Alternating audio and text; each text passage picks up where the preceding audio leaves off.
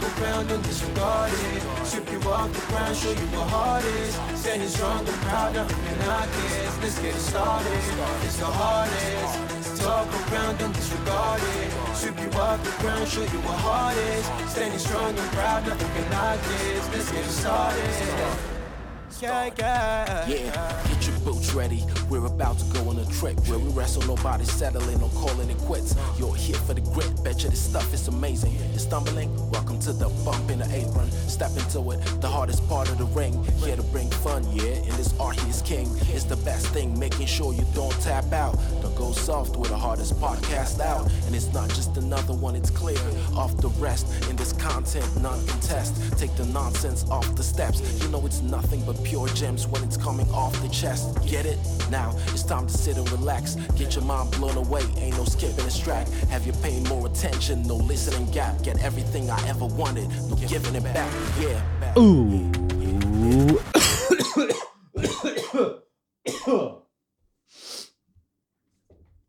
oh, I choked on my own semen there. Welcome to the Apron Bump Podcast, everybody. How's everybody doing today? You ready for some hogs? You ready for an Arkansas hog pen? Sorry, I kind of yelling. Sometimes I yell. I don't know how to. When I'm talking to myself, I feel like I gotta yell sometimes. Um, is that psychotic? Probably not. But that fits the bill for this show because there's a lot of psychotic, ridiculous stuff on this show in your house. Five presented to you, of course, by the World Wrestling Federation. Uh, this ch- this uh this chapter, this event in your house five, titled. I never remember if it's winter's beatings, seasons beatings, beatings me off. Let me give it. Let me give this little Google ski here. Seasons beatings, seasons beatings. Everybody, what a show we have for you today, man. We have. Okay, it's a bad show. It's it's okay. It's 1995 WWF. You know, you know what you're getting into. But man, oh man, are we revving up for some uh for some goodness here relatively shortly. And I mean, you look at this show, you look at the card. This kind of a lot of things on this show is either the end of certain things or the beginnings. For example, we got King Mabel taking on Undertaker in a casket match. Finally, finally tying up this storyline and pretty much sending Mabel on his way. It's like when Spirit Squad got thrown into that box and they got sent to OVW. It's kind of the same thing, all you know, except Mabel pretty much just gets sent to um well, I guess he comes back eventually. Maybe he gets sent back to de- developmental. I don't know. Um, but yeah, Mabel's pretty much out. Razor and Diesel are like they're there, but like I mean, Diesel's entering something pretty significant, but it's pretty much the last thing he's going to be involved in in this run in the WWF. And Razor is uh, embroiled in a uh, a rendezvous with Goldust, a uh, a love affair of sorts gets underway on this show, and that'll be. it's all downhill from from there for Razor. I feel like. Um, but on the other side of the coin, you might got some guys on their way out. But you also got Hunter Hearst Helmsley taking on Henry O. Godwinn in an Arkansas hog pen match, which sounds ridiculous, but for whatever reason, I loved it. Um, it really gives Tri- it gives Triple H a one on one match on pay per view that has some significance. Um, and we all know where he goes from there. So it's kind of the beginnings of that in a way. Um, Jeff Jarrett's back. I know you guys were hankering. You're like, hardest part of the ring. You have an amazing podcast, but I really wish. I mean, you talk about Jeff Jarrett a, a lot in your TNA podcast. Shut the fuck up. It's my water app. I have an app to tell me to drink water because I'm an asshole. Um, but yeah, so Jeff Jarrett's back. Now uh, we get to talk about him in TNA and WWF. Uh, he's facing Ahmed Johnson, which what could go wrong there? And uh, Buddy Landel's here. What a ridiculous show this is. I was looking at my notes before I hit record here. I was like, wow, what what what did I watch? it's just the most ridiculous shit. Might as well just get right into it, man. But first, we gotta give a shout out to my guest, Ryan from the Front Facelock podcast. You can find them wherever you listen to podcasts and on YouTube as well. Go give them a subscribe, go follow them, go rate, review, star, jerk off their puds, do all of that because that's how you support podcasters. All of their info in the, in the description below. Their link tree will take you wherever you want to go. Follow them on Twitter at Front Facelock really entertaining podcast these guys got. They talk a little wrestling. They talk uh, some. They do some movie reviews. A lot of uh, terrible movies, which I'm a big fan of. Yeah, just a fun group of guys over there. Ryan and Vinny. They do good work over there. So go check them out and check me out. Hey, look at this shirt, huh? Huh? Look at it. If you're listening on audio, I'm wearing uh, nothing. So go watch the YouTube. Uh, go buy a shirt if you want. It's soft it hugs your skin. Go rate the podcast, review the podcast. YouTube, if you're watching it on YouTube, give it a like, give it a subscribe, leave a comment. Um, what what is your dream hog pen match? Who would you like to see wrestle in pig feces and mud? If you like this kind of episode as well, if you like new generation, hey, if you just like mid 90s, you like you want to you want to relive the, the the rumblings of the Monday Night Wars, well, why don't you go to apronbump.com, go to the episodes tab at the top, and you could select Wrestling Wars of the 90s, and that'll bring you to everything mid 90s related to WWF, WCW, ECW, all chronologically covered by your boy, the hardest part of the ring. Um, and it's been a good time, man. 1995, we're nearing the end of 1995. This is the last WWF show. Uh, recently covered the last ECW show, Holiday Hell.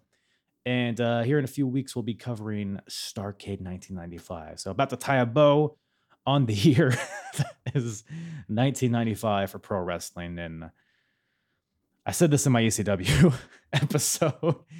Seems like everything's happened, but also nothing has happened. But like I said, we're about to uh, we're on the on ramp to uh, some good shit, pal. So, uh, I mean, Ahmed Johnson is here. You know what I mean? those delicious thighs of his, and you know, what else do you want in wrestling? But speaking of delicious thighs, let's get to Ryan. WWF in your house five seasons beatings. 1990. Did I say 1995? I'm very sleepy with myself and Ryan from the Front Facelock podcast. But yeah, man. So you said you got you, you said you loved In Your House Five. Uh, what was well, fuck? What is this called? Winter's Beatings or something? Uh, seasons Beatings. Seasons Beatings. Okay. Yeah, you said you loved it, right? It's my favorite pay per view of all time. Yeah, I mean you're you're a, a Henry O. Godwinn mark notoriously, so I figured.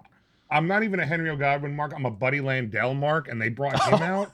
you mean Buddy Rydell? Flair.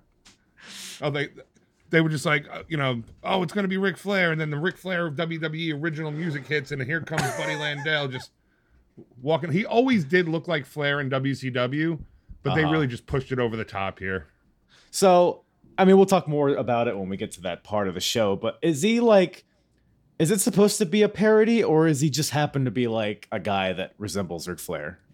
In WCW, in one of the um, what the hell the the spin the wheel, not the spin the wheel, make the deal. The uh, what the hell they call it? They used to match up the the the heels and the faces in like the the tag team match. Wild card. It was a oh, Battle Bowl. Battle Bowl. Battle Bowl, in, of course. In Battle Bowl, we covered one of them, and I remember looking at it going, "Why is Ric Flair?"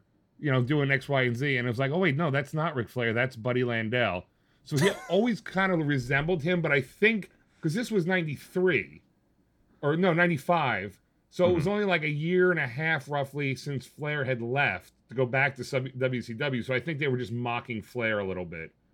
Yeah, that's why I didn't know if they, if this is like a jab at Flair and WCW or if they're just bringing a guy that happened to be doing because Ric Flair ultimately ripped off Buddy Rogers, so I don't know. Maybe this is just the, the next evolution of that. Maybe could have been a mix of both. don't know. But I'm uh I'm good with not seeing Buddy Landel ever again. But we got uh we got a lot of goodness to talk about before that. But I guess first of all, in your house five, I guess uh were you, were you watching live during this era? I was. Yeah, because you were. Uh, would you say like new generation is like when you grew up in wrestling? No, I grew up. Uh, I'm 41, so I grew up in the golden era. Jesus. All right. Yeah, so the golden era shit. That was. This, why is this light so bright? That's better. Um, golden era is my shit, but Mhm. the new generation stuff. I you know obviously you get the legends coming out of there. Bret Hart, Shawn Michaels, Undertaker, guys like that. So I mean, this is kind of when I really was like, okay, now I have to know what I'm doing. It's not just a bunch of half naked men wrestling. Right. It's it's this is actually storyline and there's stuff more involved. Mm-hmm. Yeah, yeah, they're definitely. Um, it's just interesting to watch it like in real time because like towards the end of '95, they're you kind of see semblances of the Attitude Era a little bit, and we see a little bit of that in the show, but they, they still got a way to go. But uh, yeah, and that's kind of shown in this first match. So it, the show opens up. First of all, we're in Hershey, Pennsylvania. You ever go to Hershey Park, Ryan? When I was a kid, I went there once. I remember there was a lot of people dressed like chocolate bars. Yeah, that's kind of their thing. They're kind of known for chocolate. I don't know if you heard of it. Um, but uh, yeah, so the show opens up, and uh, it's a tag team match. It's Marty Jannetty and Razor Ramon versus Sid and the One Two Three Kid. So these, so Sid and Kid representing the Million Dollar Corporation. They're out there with Ted DiBiase. Uh, I'm gonna be honest. There's not a lot to this match. I feel like the majority of the story here is Goldust. Would you agree? Yeah, because I mean, I I know they showed the flashback montage about how you know kid screwed over Razor, and then Mhm. it was that Survivor Series match where he screw, actually screwed over Jannetty, then he screwed up a Razor, and then he got hooked up with Sid. And I'm glad you said Sid and Kid because I heard them say that, and I was just like, ugh. Oh God, Sid and Kid, World Ah, Sid and Kid. Uh, but yeah, that was the first debut of Goldust. That was when they fir- he first made an appearance, and he had the little couch and the usher sitting next to him. It was um, it was something. I mean, it was very much like I don't think Dustin Rhodes gets the credit for Goldust because it's it seems like such a departure from his real uh, personality. I feel like, I mean, it was weird. It was supposed to be weird, but I mean, I feel like the Goldust character here, it was kind of over the top, but I kind of, it was kind of entertaining, like him talking about Razor Ramon. And uh, like he loves Razor's muscular, hairy chest. It's like, oh, this is good shit. I don't know. What what did you think about this whole deal with him on the couch flirting with Razor Ramon? I agree with you 100% about the Goldust guy. I know me and Vinny have made fun of Dustin Rhodes conti- continuously over the last couple months um, and years, but Mhm. I always said he took a shitty character. Goldust is a really a, a shitty character, but he made it work for himself for like 25 years. And Yeah. For that to his credit, I mean, in the mid 90s or late 90s when he started doing like the Baby Dust and Manson Dust and all that, that was kind of weird. Right. but he definitely took a he was the most interesting part of this because you you didn't know where it was going to go. Oh that's the nat- natural dustin rhodes. That's dusty's kid. How is this going to why is he in all this makeup?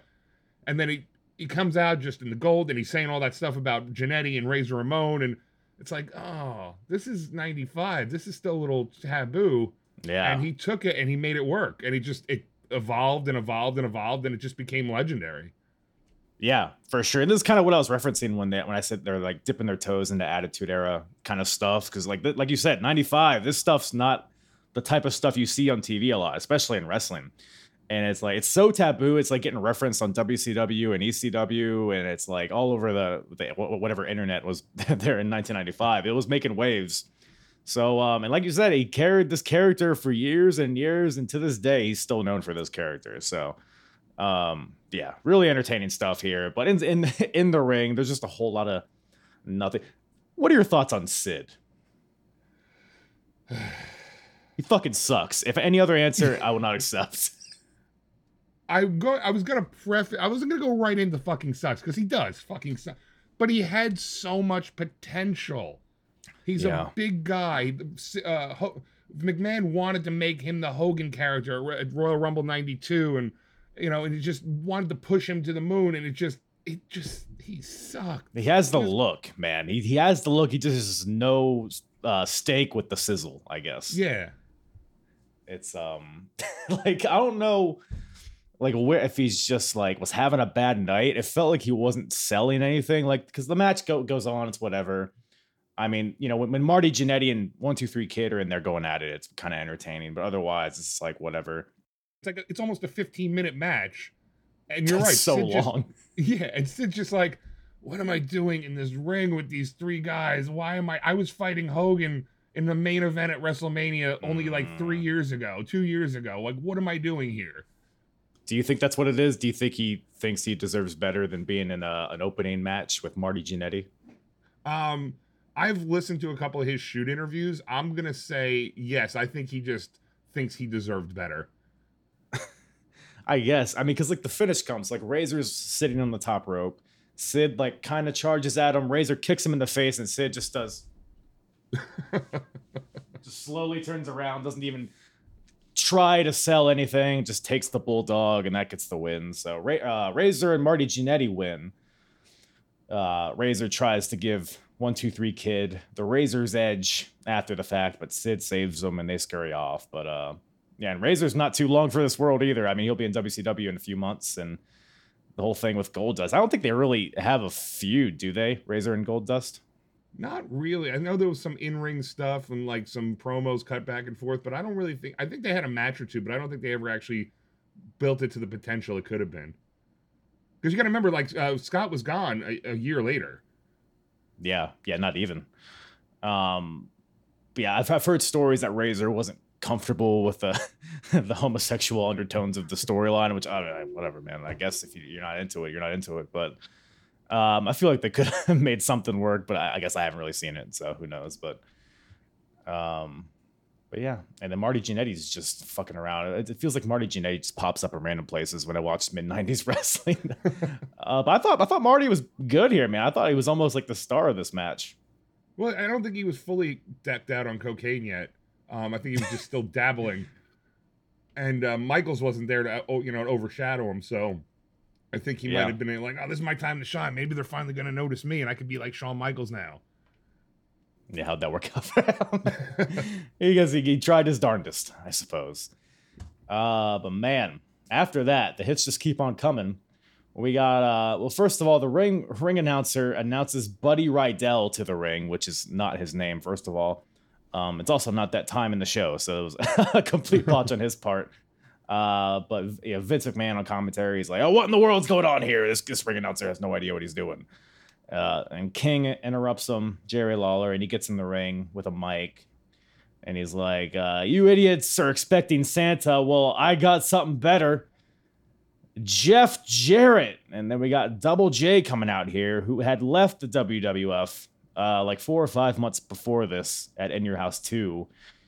And this that was when like with my baby tonight was really hot and he had the match with Shawn Michaels. Like that was like the height of his momentum and he just split only to come back a few months later. So uh, do you remember like all that going down, Jarrett leaving? You know, I think the kayfabe story was that he was touring to celebrate, Mm. you know, to uh, in support of with my baby tonight. Um, I don't know the actual story of why he left. I'm gonna assume it was just because Jarrett just does that. He just comes back to WWE, then he leaves, and he goes to WCW, then he leaves. So I think the gist of it, and I could be wrong here, just from what I've like read and heard over the years, is that he, he thought because like the story was leading to him and Roadie splitting, and I guess Jarrett thought him and Roadie as a pair had more juice to it, and they thought he thought like the breakup was too soon, so he, there's like creative differences, I guess. So he just stormed out basically, but um, I guess he got over it, you know, or he got off tour, I suppose, is Yeah. with my baby tonight tour. Um, but King's in there to present Jarrett a gold CD. I guess uh, Jarrett's album has sold uh, what was it, five hundred thousand copies or something like that. Uh, did you did you purchase that one? That that I that did disc? not. I did not purchase. I still haven't downloaded, it, and I have like over a hundred old school theme songs on my Spotify, but I still have not put that one on there. Is it a real album? I know it's a real song because uh, there was that whole controversy Right. later on where the Road Dog was the actual one singing it. But Mhm. as far as the album, I'm gonna say it probably is. I mean, Elias has an album. Honky Tonk Man had an album, so I'm sure they probably released something. Chris Jericho has albums. I mean, John Cena has an album. They'll just give every, anybody an album. So Yeah, get a movie and an album when you sign up. exactly. Um, so Jarrett's back, and he's he announces he's the first entrant in the Royal Rumble. So that's a thing. Uh, and then out comes old Dean Douglas for his match with Ahmed Johnson. Uh, but unfortunately, Dean Douglas, his, his he says his back is only at 65%. Yeah, I mean, he's a teacher, so he can calculate that stuff, I guess. Man, Dean Douglas and WWF. That is a. Uh, did you? I guess did you watch ECW at all growing up? I did. I I used to. I don't. Where are you from? Where where are you? Virginia, Norfolk, Okay. Virginia. So, you know, I'm in Jersey and we have the MSG network, Madison Square Garden network. And when I was a kid, it was on at four o'clock in the morning on MSG network. Nice. And I would literally either try to stay up or I would set my VCR for for 4 Mhm. o'clock in the morning and I would watch it. And I remember seeing when Shane Douglas came over there, and I was like, "That's Dean Douglas. What is he doing in this weird promotion at four o'clock in the morning?" Right. Oh, so you knew Shane Douglas after Dean Douglas. So Dean Douglas was your introdu- introduction to him. Yes. Okay, interesting, interesting. Yeah, because I've, I've seen a little bit of Shane in, in ECW. He's um, he's fine. I feel like ECW might be a better fit for him. Uh, actually, you know, I don't even know. I feel like his charisma, I would have guessed would have applied better in WWF, but it just seemed to not really lead to anything for whatever reason. He's what. what do good. Yeah, is that, is that really? I guess that is all it is. Yeah, because I mean, he's he's he's a good promo, Dean Doug Shane Douglas, but in the ring he's whatever. He's there, but um, I guess you know with with Shawn on the rise and Bret Hart's and your Diesels, I guess he just got lost in the shuffle. But um, he had a scheduled match with Ahmed Johnson here, but uh, like I said, he's injured, so he has to call on his graduate student to take his place, Buddy Landel. So uh, the Ric Flair cosplayer comes out, literally with his music, like to the T, the robe, the tights, everything, the hair. Uh, but the match is like, I don't know, 45 seconds. Ahmed Johnson just shits on him with a spine buster, the Pearl River plunge, and gets the win. So, uh, yeah, just Ahmed Johnson coming out here and shitting all over Ric Flair. Would you, were you, were you an Ahmed Johnson guy, I guess? I loved Ahmed Johnson when he first debuted because it was like, holy sh! Look at the size of this guy. This guy's gonna be a monster. He's, you know, he's just got that Vince McMahon look. Even as a kid, you knew like, you know, there's so Yeah. many big guys. He's gonna be a star. And then all of a sudden, he's in WCW as the new Harlem Heat with Stevie Ray, and he's all fat, and it's just like, oh, that's that's what happened to him. I didn't know that actually. That's kind of hilarious. it was only like a month or two. I forget what his name was too, because it was something like it was supposed to be like Booker T, but it was it was something else similar to Booker T, and it, they were the new Harlem Hmm. Heat. It was it was a joke. Oh, so they didn't just call him Booker T and hope nobody would notice. no, because yeah, because Booker T at that time was GI Bro, so they probably could have done that, Hmm. and WCW fans wouldn't have noticed at that point. Yeah, well, them Georgia folk, they don't really know the difference sometimes. Uh, but so yeah, so Ahmed Johnson gets the win here. He's still Ahmed Johnson's still pretty new. I think this is his first or it's his second pay per view match, and uh, Jerry Lawler decides to interview him after the match. And by the way, Jarrett's on commentary for this whole thing. Jarrett says he's not impressed. And it's like, what else do you need, man? He just beat this guy in 40 seconds. Like, how? what else do you need to be impressed? Uh, but King interviews Ahmed, and he's like, uh, "Yeah, I heard. I heard your coach had to read your letter to you because he lettered in college, and he's a jock, so he's stupid." Uh, and I guess I guess Jerry Lawler and Ahmed are gonna have a match, so they're kind of building up to that. But uh, Ahmed Johnson also calls Jarrett an achy breaky heart wannabe. He calls him a fake urban cowboy. Uh, and this causes Jarrett to hit Ahmed in the back of the head with this CD plaque that he got from King earlier. N- breaks it right over his head. King holds up a chair and Jarrett throws Ahmed headfirst into it and then throws him into the stairs. But at some point, Ahmed just says, "Ah, I don't feel like selling anymore. So he just attacks Jarrett. And they had this really awkward, like, brawl scuffle to the back. And it was weird. The crowd didn't seem to know what to think of it. I don't know. What'd you think of that whole interaction there at the end? I, you know, growing up watching the Attitude Era, you you know, oh my God, Jerry Lawler's so funny. Oh, puppies, this, that. Jerry Lawler was an awful, awful interviewer, an awful commentator, Yeah. and you know, the, the, they're trying to feud. I guess Ahmed Johnson's their biggest rising star, and they're bringing Jeff Jarrett back, so they want to put those two together because obviously, you know, Jarrett or give the the Ahmed the rub to get him a little bit, you know, up to the, the ladder a little bit. Mhm. But you're right. He kind of just it's like, what the fuck am I doing? They stopped selling, and then they had that awkward they used to do in the '90s all the times scuffle back down the ramp, the Yeah. the what you call the ramp back to the back, and then all- you know they get through the gorilla and they're like, all right, we're good. And it's like they never, they didn't. That was back when they didn't go in the back with the camera, so you didn't see what happened back there. They just Mhm. scuffled all the way down the walkway till they got into the back, and it was just like, oh, we're doing this again. And I don't think anything came from that either. Yeah, and like the whole th- also like Jarrett's on commentary. He is not impressed with Ahmed. King like doesn't seem intimidated by Ahmed at all. Like it seems like everybody's out to just like like oh, who, gives a fuck about this guy? Like Ahmed's you would think he, they're trying to portray him as this monster. He just destroyed Ric Flair in 40 seconds. You would think they'd be scared, but I don't know. I think this whole thing just kind of fell flat to me, but it is what it is, I guess. Um, poor Ezekiel Jackson. I mean, uh, Ahmed Johnson. Um, but man, we got we got we got our five star the the the highlight of this pay per view here next, the Arkansas Hog Pen match between Hunter Hearst Helmsley and Henry O. Godwinn. Man, this is uh and and if anybody's not familiar with an Arkansas hog pen match, you lose by getting thrown into the hog pen. And uh, by the way, there is a hog pen set up, like a huge. It's pretty fucking huge. It's like pigs and shit and cum in there. Like it's just full of like the farm shit. Like I don't know. I just, the first thing I thought is like, how annoyed would you be if you bought a ticket and you were Right next to that. it's there the whole fucking show, stupid ass pigs.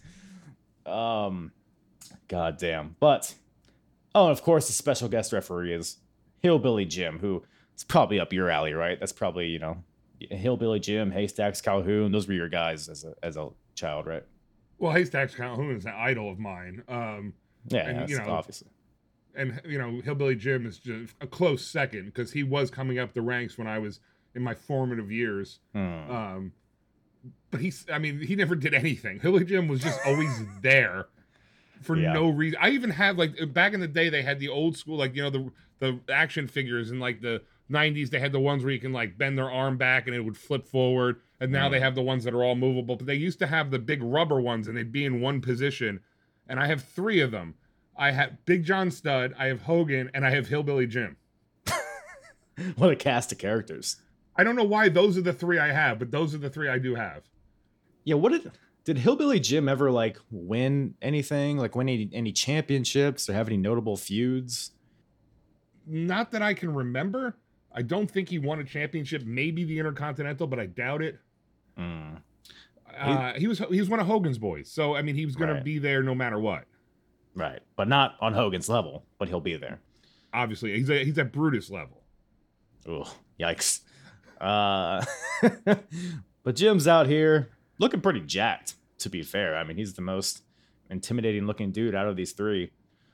Uh, Hunter Hearst Helmsley comes out here, of course, Triple H, and he, he hates the smell of the feces and the pigs and all that shit because he's still in his uppity uh, blue blood character. And then the match gets started, in the, so it's kind of like a um a buried alive match where you, you wrestle in the ring, but you have to like make your way to the hog pen, which is like by the stage area. But so like I was watching this match, I was like, okay, nothing really fucking matters until they get to the hog pen. So Yeah. I was kind of tuned out of it. I don't know. What would you think of the match in general? I guess.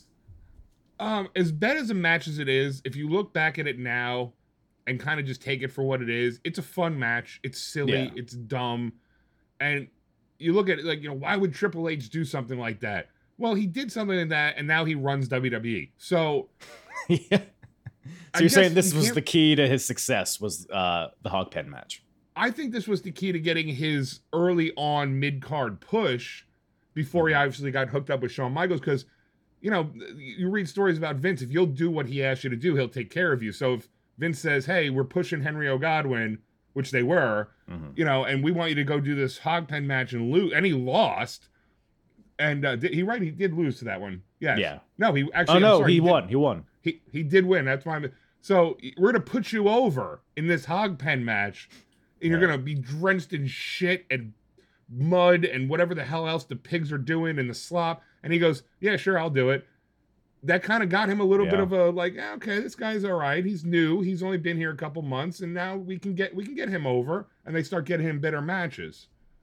Yeah, no, that, that's a good point. I mean, like you said, this match, the con the concept of it is dumb as fuck, but it was kind of physical, honestly. I mean, Triple H's back was all cut up, and they were ramming each other really hard into like the fence area because it's like a metal fence and then a wooden one around it. There, Triple H got all cut up in the in the back, and they're like doing all these spots on the aisleway floor. Like I think, well, so Triple H he goes for a pedigree, but like uh, Henry O. Godwinn holds onto the fence and blocks it and stuff like that. And there's like a lot of a lot of pretty good drama. Like each each guy's trying to throw each other into the hog pen. Like I think at one point, uh, Henry O. Godwinn he backdrops Triple H, but uh, but Hunter like lands on top of the fence and then does like an elbow drop off the fence. So this match kind of had shades of brilliance to it. But unfortunately, the majority of it was just bullshit in the ring. It didn't really matter. But um, What'd you think of Jerry Lawler's Jeff Foxworthy jokes? If, if you remember any of them. I don't remember eh, specifically, but you say Jerry Lawler and joke in the same sentence, so it's it's going to be awful. I liked King like later Attitude Era or Ruthless Aggression era, but yeah, the mid '90s Lawler is pretty relentlessly awful. It's kind of like what he does now. Like he's still trying to capture that magic he for the short period of time he mm. had with Jr. and a little bit with Vince. And he's try- when you listen to him now, it's the same shit that he did back then. Yeah, You know, he's I wouldn't be surprised if he's still doing Jeff Foxworthy jokes today. it's topical. Yeah. You know, is Jeff Foxworthy still alive? I haven't heard of him doing anything in five decades. I don't think. I know he's alive and I know he has more money than pretty much Yeah, I'll ever see in my entire life. he's legitimately like one of the most successful comedians of all time, just quietly. Yeah. Uh, that's how you do it, I guess. But um, yeah, he's doing like uh some some. You're from Bitters, Arkansas. I didn't like write any down because they were all terrible. But um, but yeah. So the match happens, and ultimately, uh, Henry O. Godwinn gets backdropped into the pen, and that gives Triple H the win, I guess. Uh, and Hunter then he for whatever reason because Hillbilly Jim the ref holds up his hand, but Hunter's like, I will have none of this swine. So he shoves Jim, and then Jim shoves him back right into Henry O. Godwinn, who military presses Triple H right into the pig shit.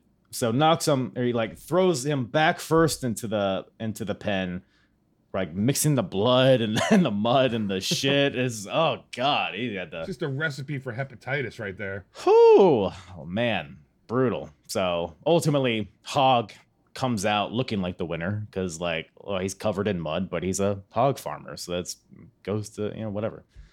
Um, but yeah, it's the crowd didn't seem into it. I I think it deserved more of a reaction than it got. I think it, it wasn't as bad as some people say it was. Personally, It's a fun match. It's one of those that you look back at fondly and go, I can't believe I paid for this pay per view. It's fun.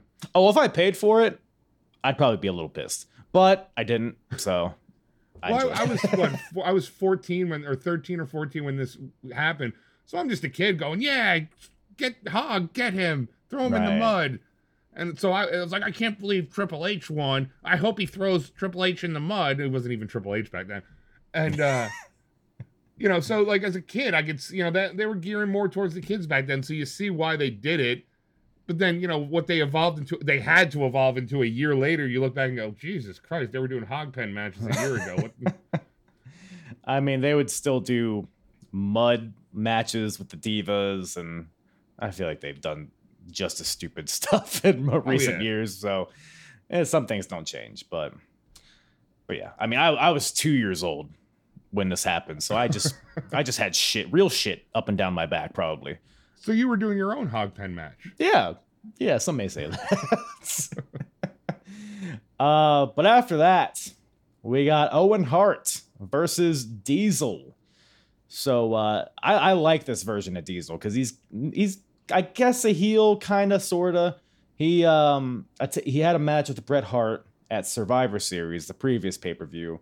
He lost that match, lost his WWF title, and attacked Bret Hart after the match. But then he cut a promo on Raw like a week or two after, and he's like, um, he's like scolding Vince on ringside. He's like, "You turned me into a corporate puppet."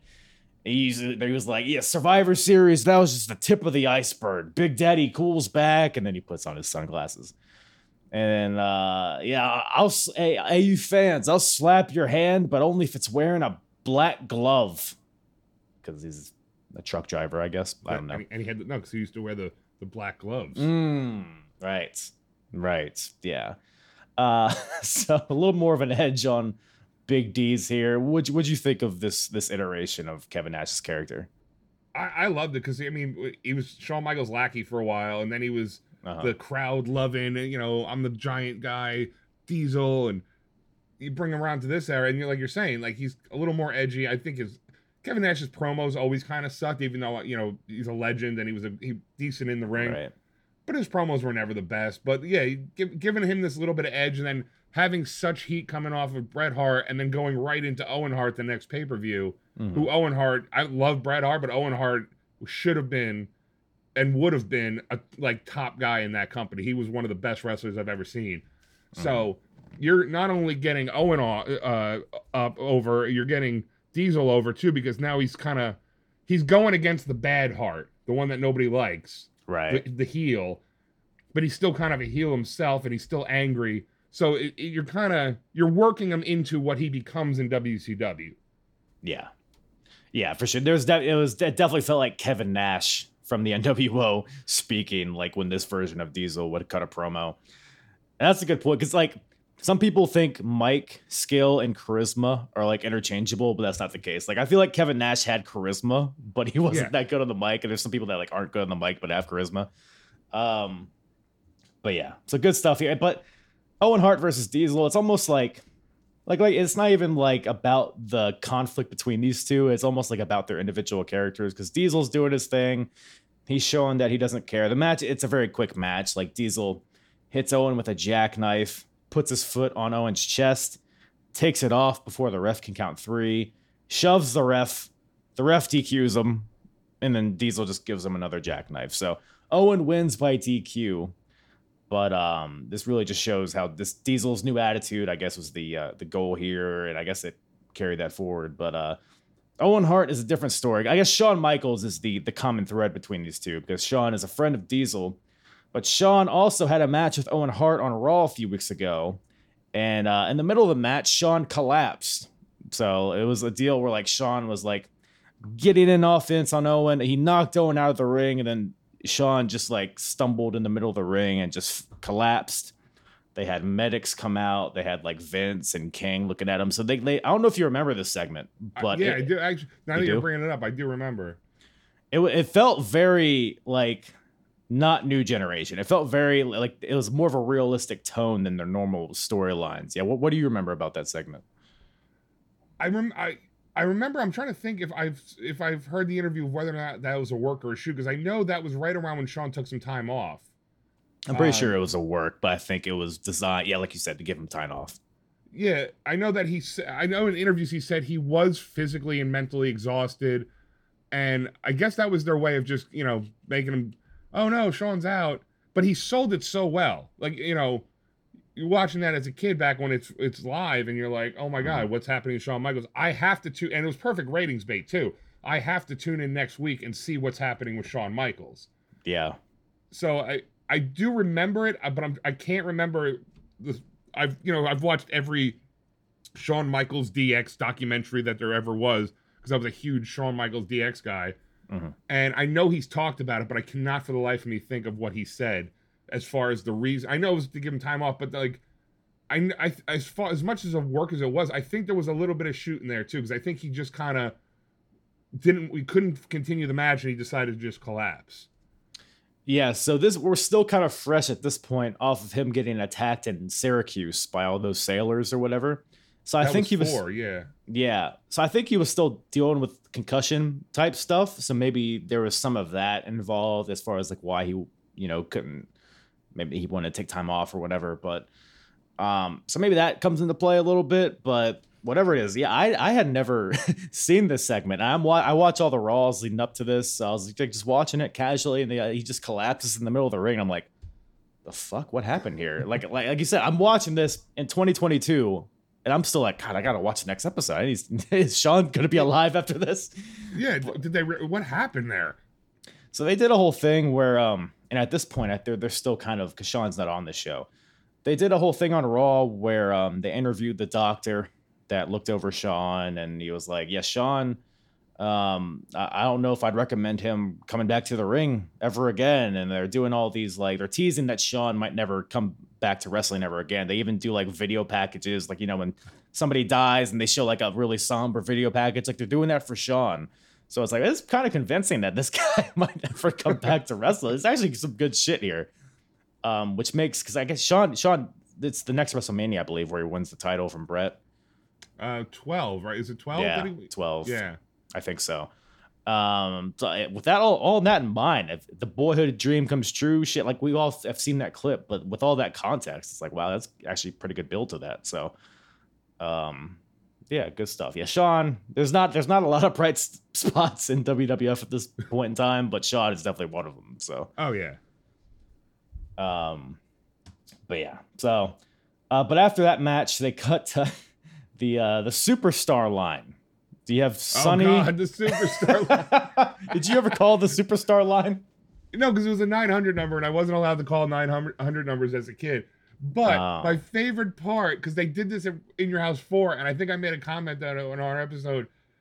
It was so because WCW did it too. 909 9900. I'll never forget that number because we've done so many different WCW pay per views. But the best part of the WWE one is that like the, you'll see them in the ring and they'll go and, like they're beat up and they lose the match and they're bloody or whatever and then it's like call the superstar line. Superstars are standing by and the guy like the guy who was just bleeding in the ring is on the phone talking to a fan and it's like wait a minute. You, if i call right now i'm gonna get to talk to you know whoever jeff jarrett who's just bleeding in the ring and now he wants to take my phone call? Like really the only reason I noted it is because they got Henry O. Godwinn and Triple H on the superstar line, and they're sitting Right there covered in blood. They're they're covered in mud. And you're just yeah. Uh, they're not. You know, we can't hear what they're saying, but I can only imagine. like what the fuck? But and they just were in the match and they're literally sitting right next to each other. Just like, can you keep it down? I'm trying to talk. I'll throw you back in that mud. Sorry. How fucking annoyed would you be if you just got layered in pig shit? You you come through Gorilla and they're like, "Hey, well, you gotta go talk to these marks on the phone about their stupid ass questions. Hey, uh, Kevin from uh, Wisconsin. He's nine. He's on the phone. He wants to ask you about your ponytail, Triple H. Do you think he keeps right, his accent at least? Can I take a shower? Can I clean myself off, please, mm, before I take Kevin's phone call? they paid the five ninety nine to call to talk to your bitch ass, but It was is. 99 cents the first minute and then $6 mm. every additional minute. At least that was WCW's. I'm assuming WWE was the same thing. That's I can't wrap my head around like paying for minutes like that. That's where my generation. We had, like, to, we had to call it a got the tail end of it. landline. Okay, I had a landline growing up, but like then I turned six, and then we had cell phones. So, but uh holy shit! So we got Ted DiBiase. Well, we actually we have Savio Vega and Santa. They're uh coming because it's Christmas time, so they're they're you know walking down the aisle. They have sacks of whatever the fuck, handing out gifts. All while Ted DiBiase's music's playing because Ted is in the middle of the ring and he's like, uh, everybody has a price for the million dollar man, even you, Savio. And Savio gets in the ring, and uh, Santa's behind him. I guess if you were watching this, were you watching the? You did you watch the show specifically live? I oh yeah, because the the in your houses were only like fifteen dollars. Like back in the day, the, the, Right. the top the big four were like thirty, I think, thirty five. These were like fifteen dollars. So I was allowed to get the big four, but you know, it was like, oh, because they're every couple months. Once they became fifteen dollars, you know, I was like, Mom, can I get these? They're only fifteen bucks, and she's like, Okay, Yeah. fine, you can get these. So I did watch the first like six or seven in your houses when they first bring it, and I remember watching them going, "Oh look, they got Santa Claus. That's why are they bringing Santa Claus out? That's that's weird." Oh, so you actually thought it was Santa? Is what you're I did because I just saw him at the mall and I told him what I wanted, so I didn't know Oh. if he was going to give away my present to somebody in uh, Hershey Park. Right. So yeah, he's got a gas powered dildo in his sack, is what you're telling me. and He's just gonna give it away for free. Well, I mean, I did get it that year, so he didn't give it away. Oh, well, that's good. I'm glad to hear it. I got a solar powered one now. They didn't make solar powered ones back then. Man, technology is something else. You gotta do. You gotta Right? use it outside though. Is the thing. You know, he's got to charge it outside. You can use it inside. right? Do your neighbors ask any questions that you have a big phallic object in your on your deck? They know not to. Ever since the accident. But uh, yeah, I'm watching this. I'm like, who? I, I knew I know Santa's got to be somebody. Um, You know I who thought- he was? Yes. Well, I, I, at first I thought it was Bob Backlund, just as I was watching it, uh, but it was not Bob Backlund. They don't really say who it is because they do a whole thing where, of course, Santa turns on Savio, hits him with the the sack, you know, as Ted is talking to him, and uh, Santa and Ted scurry to the back as, as Savio attacks them. Savio knocks Santa's wig and beard off, and I see it, and I'm like who the fuck is this guy? So I had to research it. Apparently, it was Balls Mahoney, which is a weird little cameo here. I didn't know he did a, had a stint in WWF. they called him Xanta Claw Klaus. It was X A N T A K L A U S. How long do you think they thought of that name? Oh, I'm sure it was like some Vince McMahon coke build filled binge where he just goes Santa Claus, and they go what? And he goes just send a guy out dressed as Santa and call him Santa Claus. I love it. I love it. Just do it. kind of like what Tony Khan does now with everything. God damn. Yeah, do you, I, I couldn't imagine Santa Claus having really um, much heat in like July, you know, because we're in December, so of course it's topical, but it's like how much. Can you fuck off?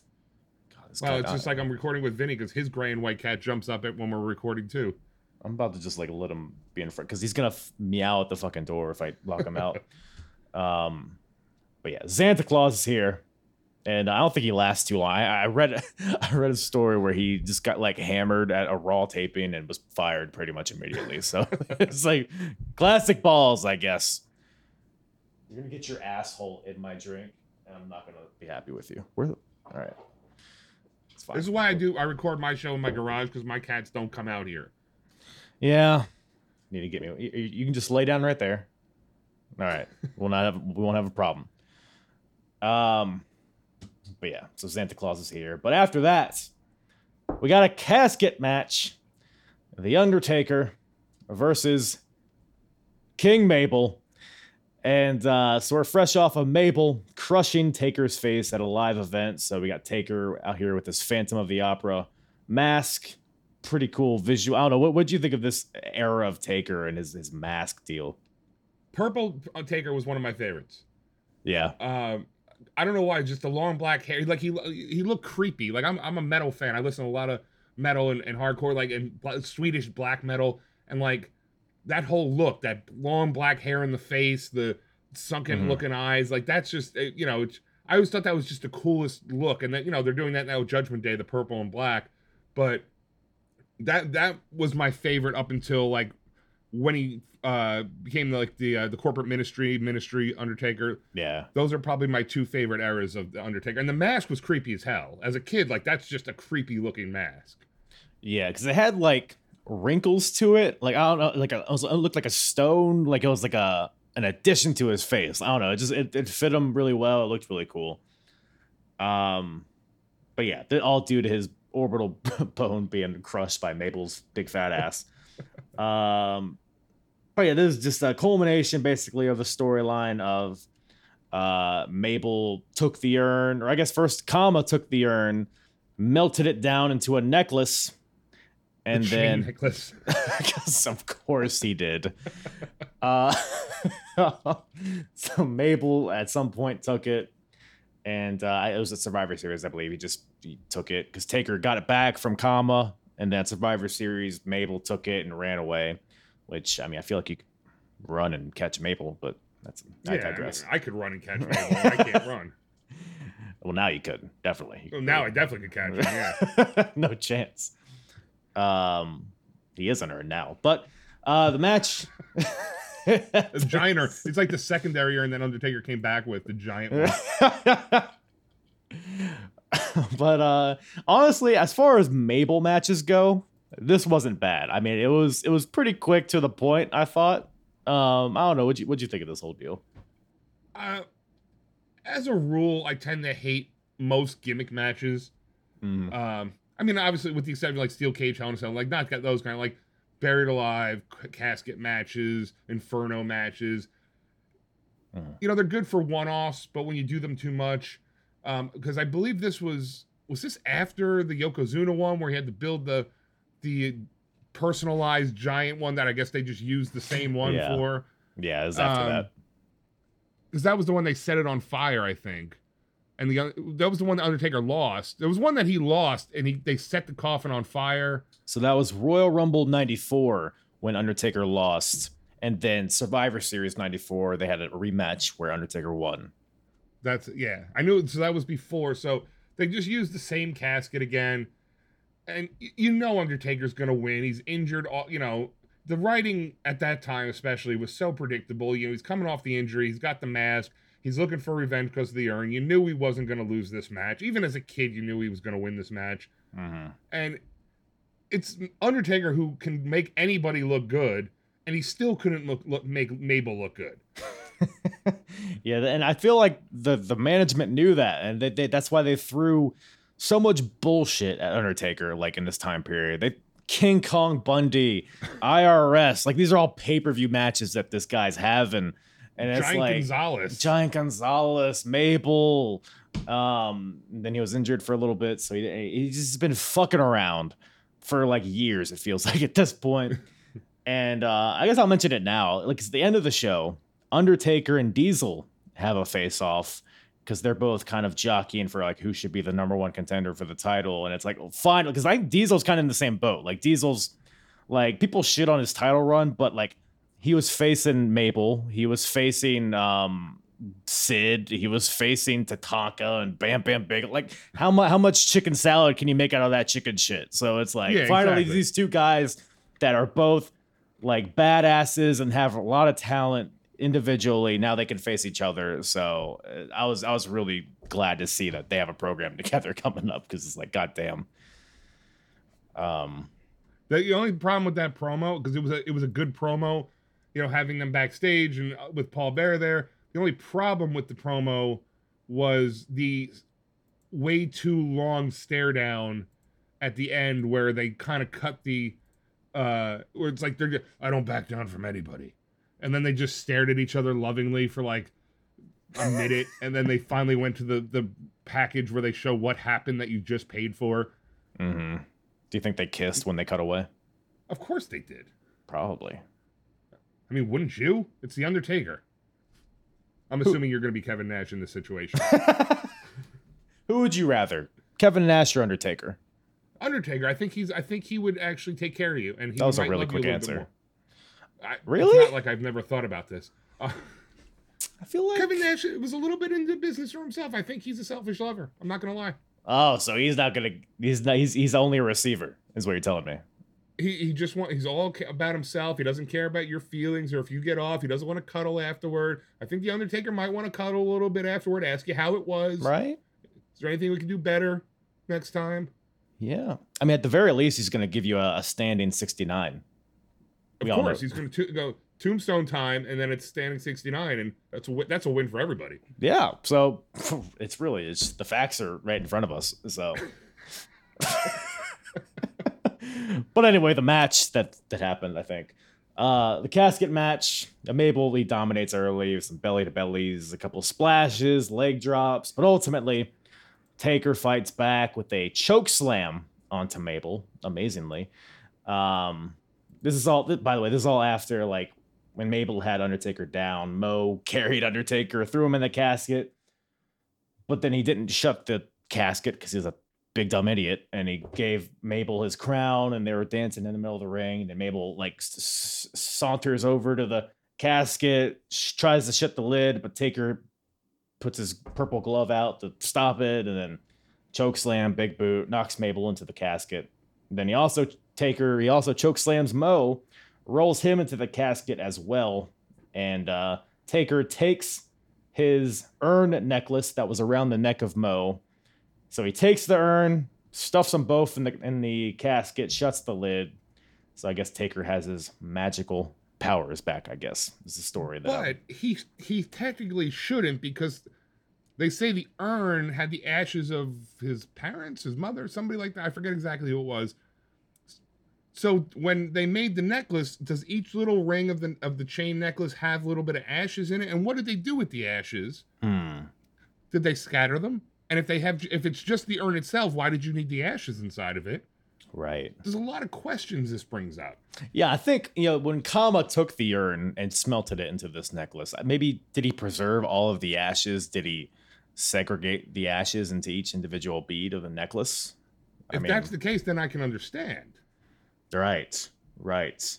trying to think how it ties to Godfather here because he had necklaces, hose. There's a tie-in somewhere. There's, there, we just got somebody call in if you know. Um, Callers?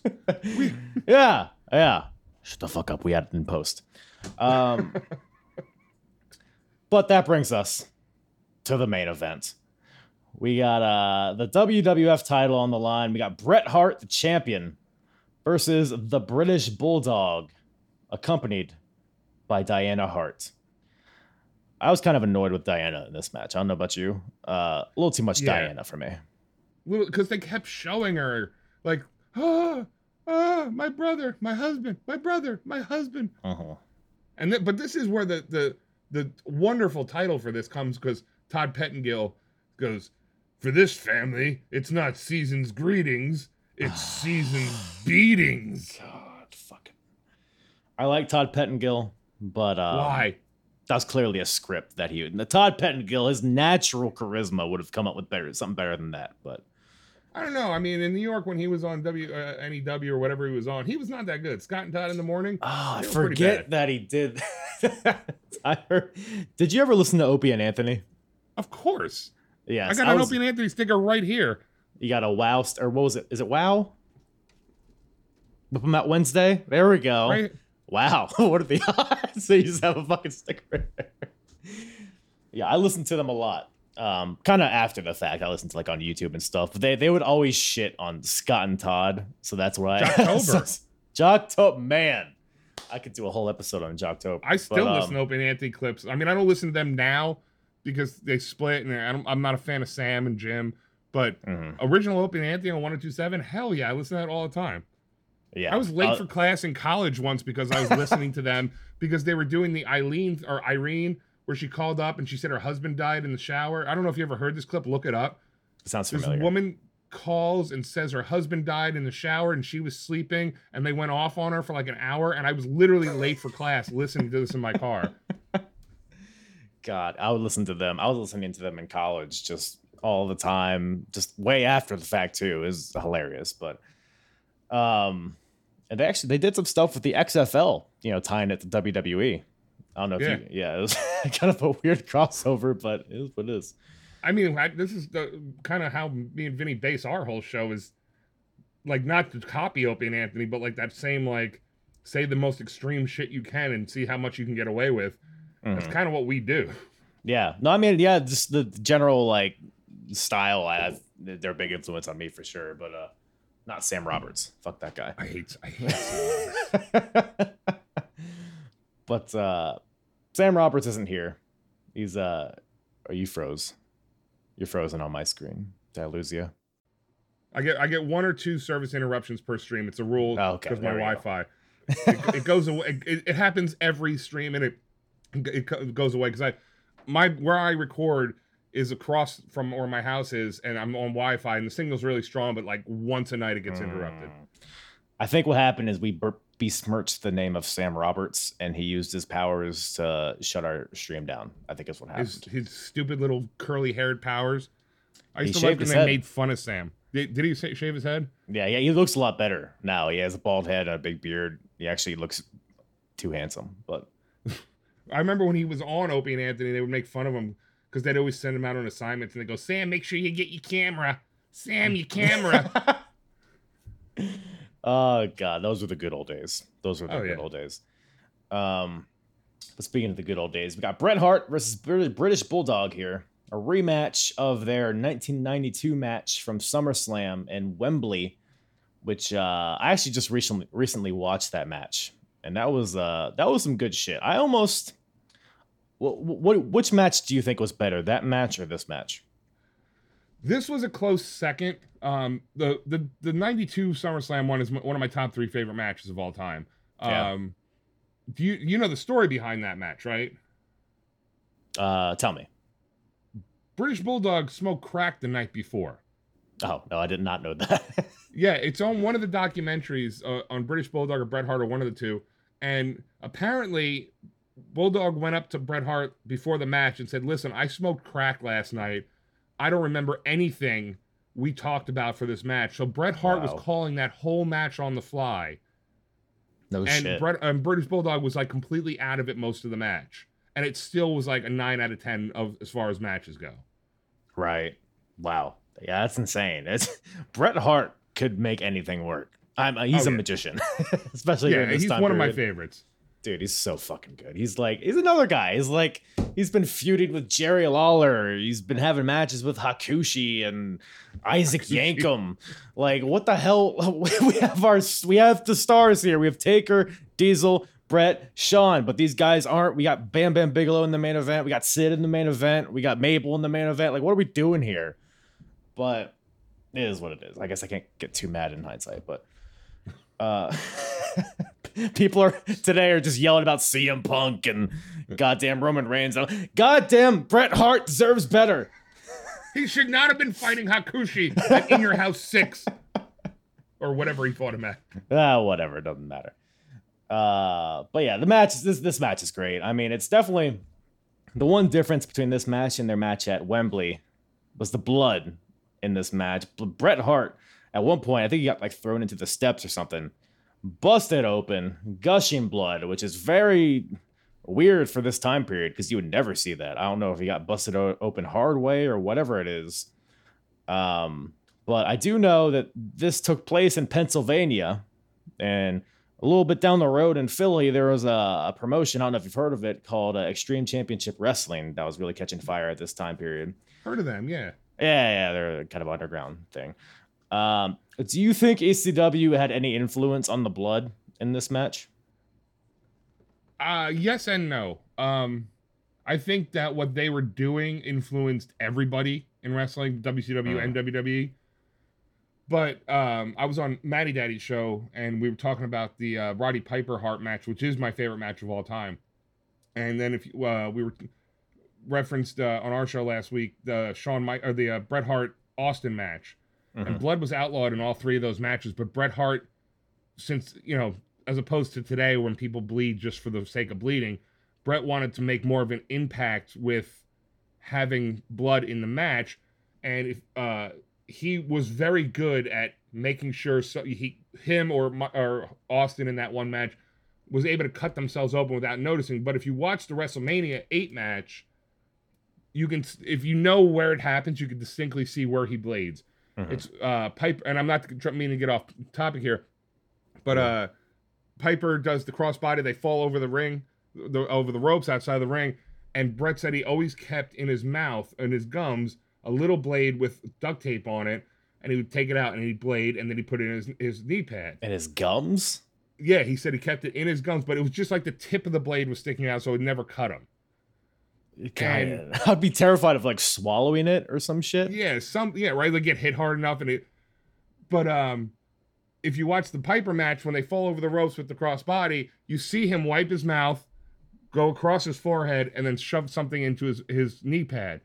So I'm th- I'm gonna say that he didn't get cut the hard way. I'm gonna say he planned it out because in all three match, or at least the other two, it was his idea to have blood. So I'm going to say that he did that because it's Bret Hart's thinking as being a fan for so long and and watching all the documentaries. He's all about the storyline. Mhm. So I think that him saying somebody should be bleeding kind of makes the story more intense. Like they're really trying to kill each other. Yeah. And so I would not be surprised if at some point in the match you see him wipe his mouth, go across his head, and then put something in his knee pad. Right. Yeah. I mean, uh, I mean, they did a good job here at like just cutting the bulldog as Hart was probably like under the ring skirt doing the whole thing, but um, but I mean, yeah, with the story at play, I mean, obviously, you know, relatives or brother-in-laws, right? Um, you know, they have Diana out there. It's a pretty personal affair, so I guess you know it's it- it's an appropriate occasion for blood to come into play. Um, you know, Bret Hart's a new champion. It's the main event, so it all makes sense, I suppose. But uh, yeah, I mean, this match is really good. I mean, there's a lot of uh, because the rest of the show has been a lot of whatever the fuck, but this, this, this, like I said, this match pretty much saved the show. Um, you got like superplexes. You got one spot where Bulldog or Bret goes for a superplex, but Bulldog like chucks Bret onto the ropes, like crotching him, but he doesn't like just fall on the ropes.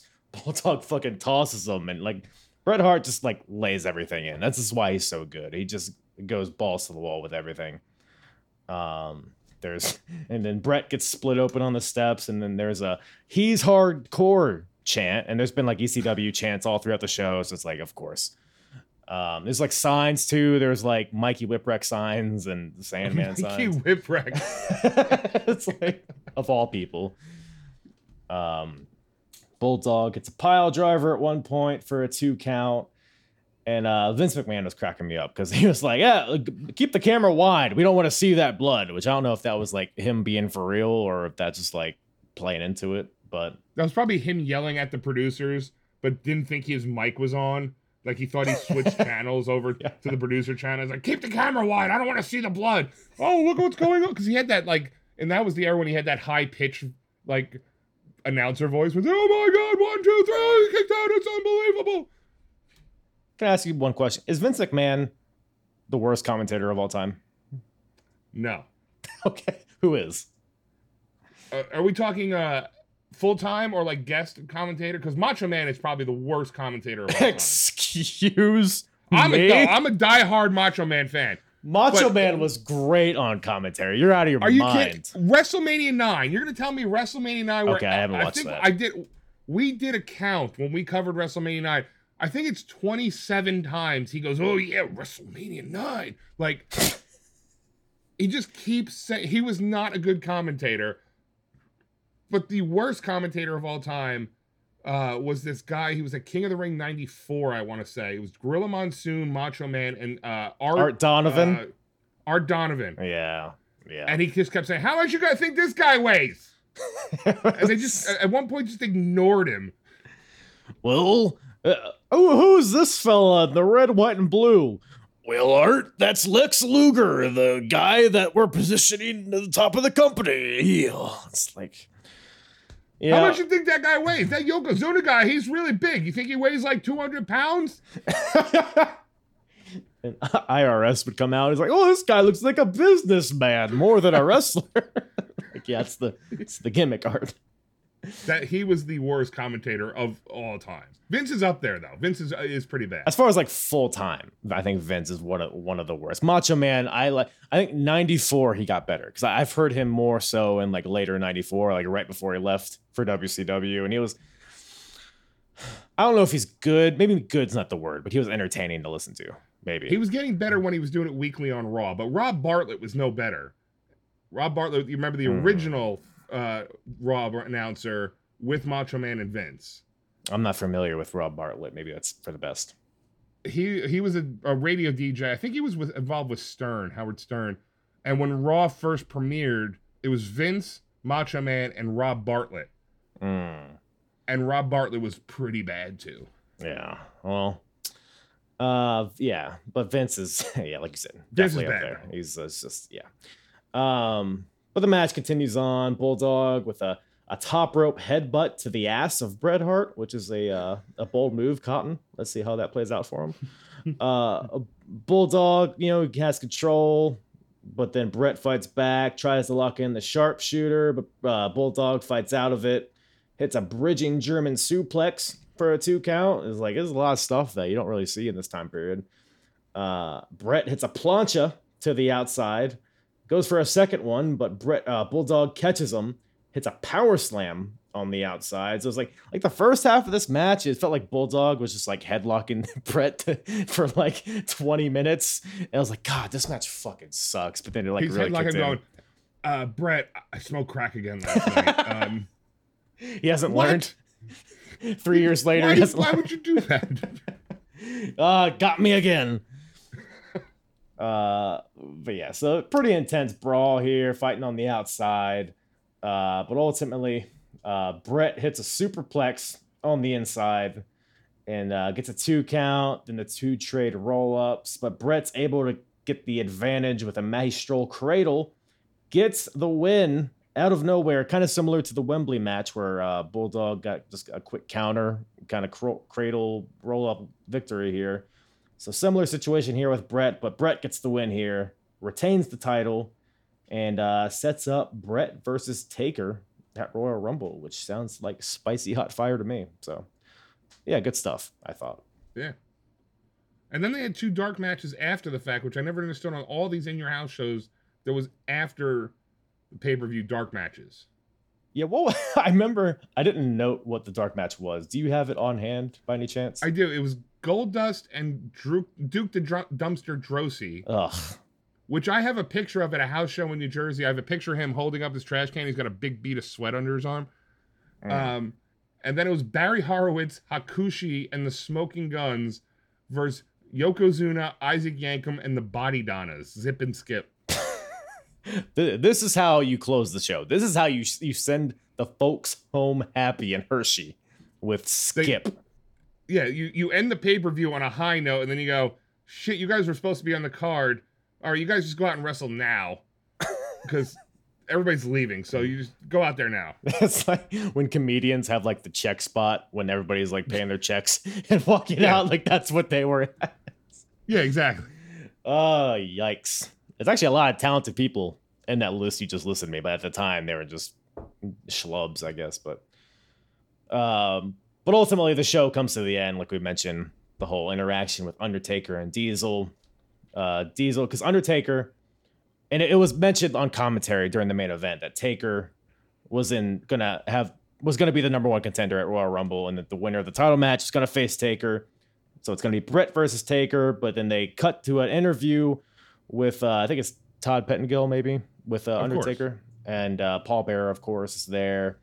Diesel interrupts it and he's like, "Yeah, I deserve to be in the title match. Yo, people keep dodging me." Oh, oh, oh," and Taker's like, "I don't dodge anybody." And then they have a little face off there. And like I said, it was that was a cool moment because that seems like a big time match, especially for the era when it's just a bunch of shit. That seems like two diamonds in the rough facing each other. So, um, but yeah, good stuff there. Uh, yeah. Any other? And that, that brings in your house five to a close. Uh, Any other? Anything we missed? Any other thoughts on the show? Um, no, uh, you, I think you you covered most of it. Um, the only thing that's funny to watch now is just where everyone in that card ended up later Yeah. on. It, it's it's just funny to see that it's like, oh, this guy in the hog pen match. Oh wow, he controls WWE. Like if you had to show that to a little kid now, or like if if you took somebody from 1995 and they had a time machine and came to 2022 and you had to show them that Mm. and like, hey, see that guy right there who just won the hog time? He runs WWE now.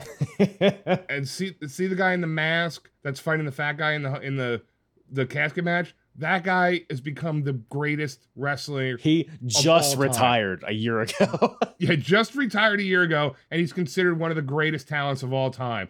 Um, British Bulldog, he got hurt because he got backdropped onto a trap door Mm. for the Ultimate Warrior in WCW. Then he died, and then his, brother fell. You know, his brother-in-law fell from the rafters, and then Bret Hart got kicked by this guy Goldberg. You'll hear about him.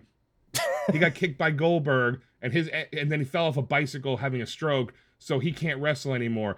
And they're like, Jesus, what? These guys? I really, and then Yeah. they're like, Goldust, that guy right there, his brother his half brother becomes one of the biggest stars in the world. His his brother, who's like eight years old at the time. his eight year old brother becomes one of the biggest stars in history.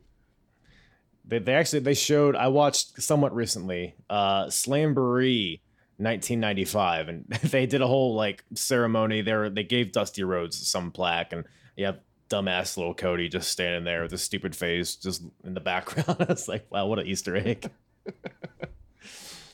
um, but yeah, man, that was a uh, yeah weird show.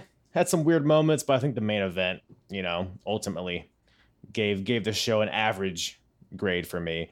Um, some good wrestling in here. You know, not not enough face locks. Not a lot, not enough front face locks for me. But speaking of which, I like what you just did there. Yeah, oh, it was kind of. I'm known for my smooth transitions.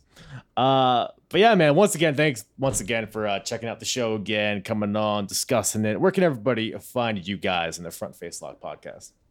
Uh, you can find us on Instagram and Facebook at Front Facelock Podcast, TikTok at Front Facelock Podcast. We do TikToks. Um, Ooh, it's it's usually just the same picture I post on Twitter, but and the same Yeah. music. And if I get drunk enough, I'll do it like a, a two second video of me saying something. Um, uh, Twitter, it's at Front Facelock, um, anchor.fm slash Front Facelock Podcast, or anywhere else you can find a podcast. And uh, I'm glad I was finally able to come on your show. I know we've been talking about this for a while, and I couldn't do it the other day, but uh, I'm glad I was good. finally able to come on because you know you do good shit, man. I like I love it. I love the review shows and the the old school wrestling stuff. I appreciate it, man. Yeah, yeah. I appreciate. I love your guys' show too, and we'll definitely do this again sometime. But uh, I'll I'll, I'll let you get off. We're just in time for Rampage. I'll I'll let you uh go settle in and check out that that goodness. Oh, I'm gonna I'm gonna be wide eyed and bushy tailed for that uh, Rampage show, starting off with the six man tag with no intros, what they do every week.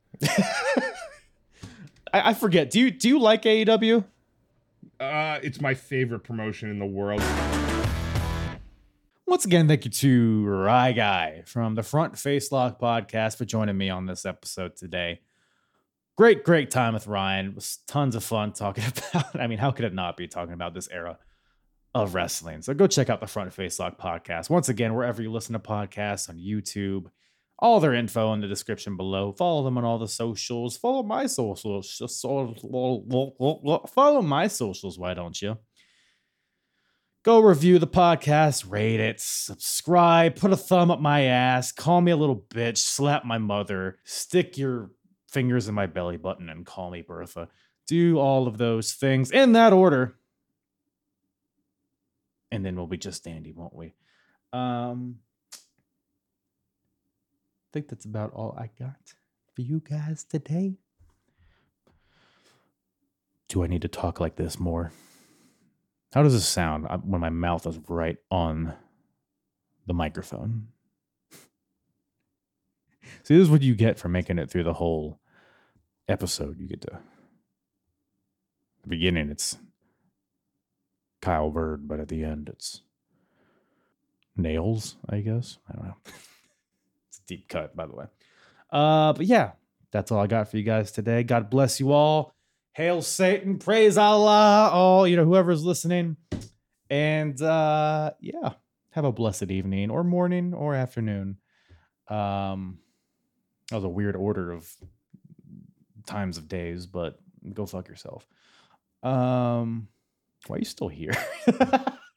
thank you, no, thank you guys once again for listening. Love you all. Tiny little smooches all around.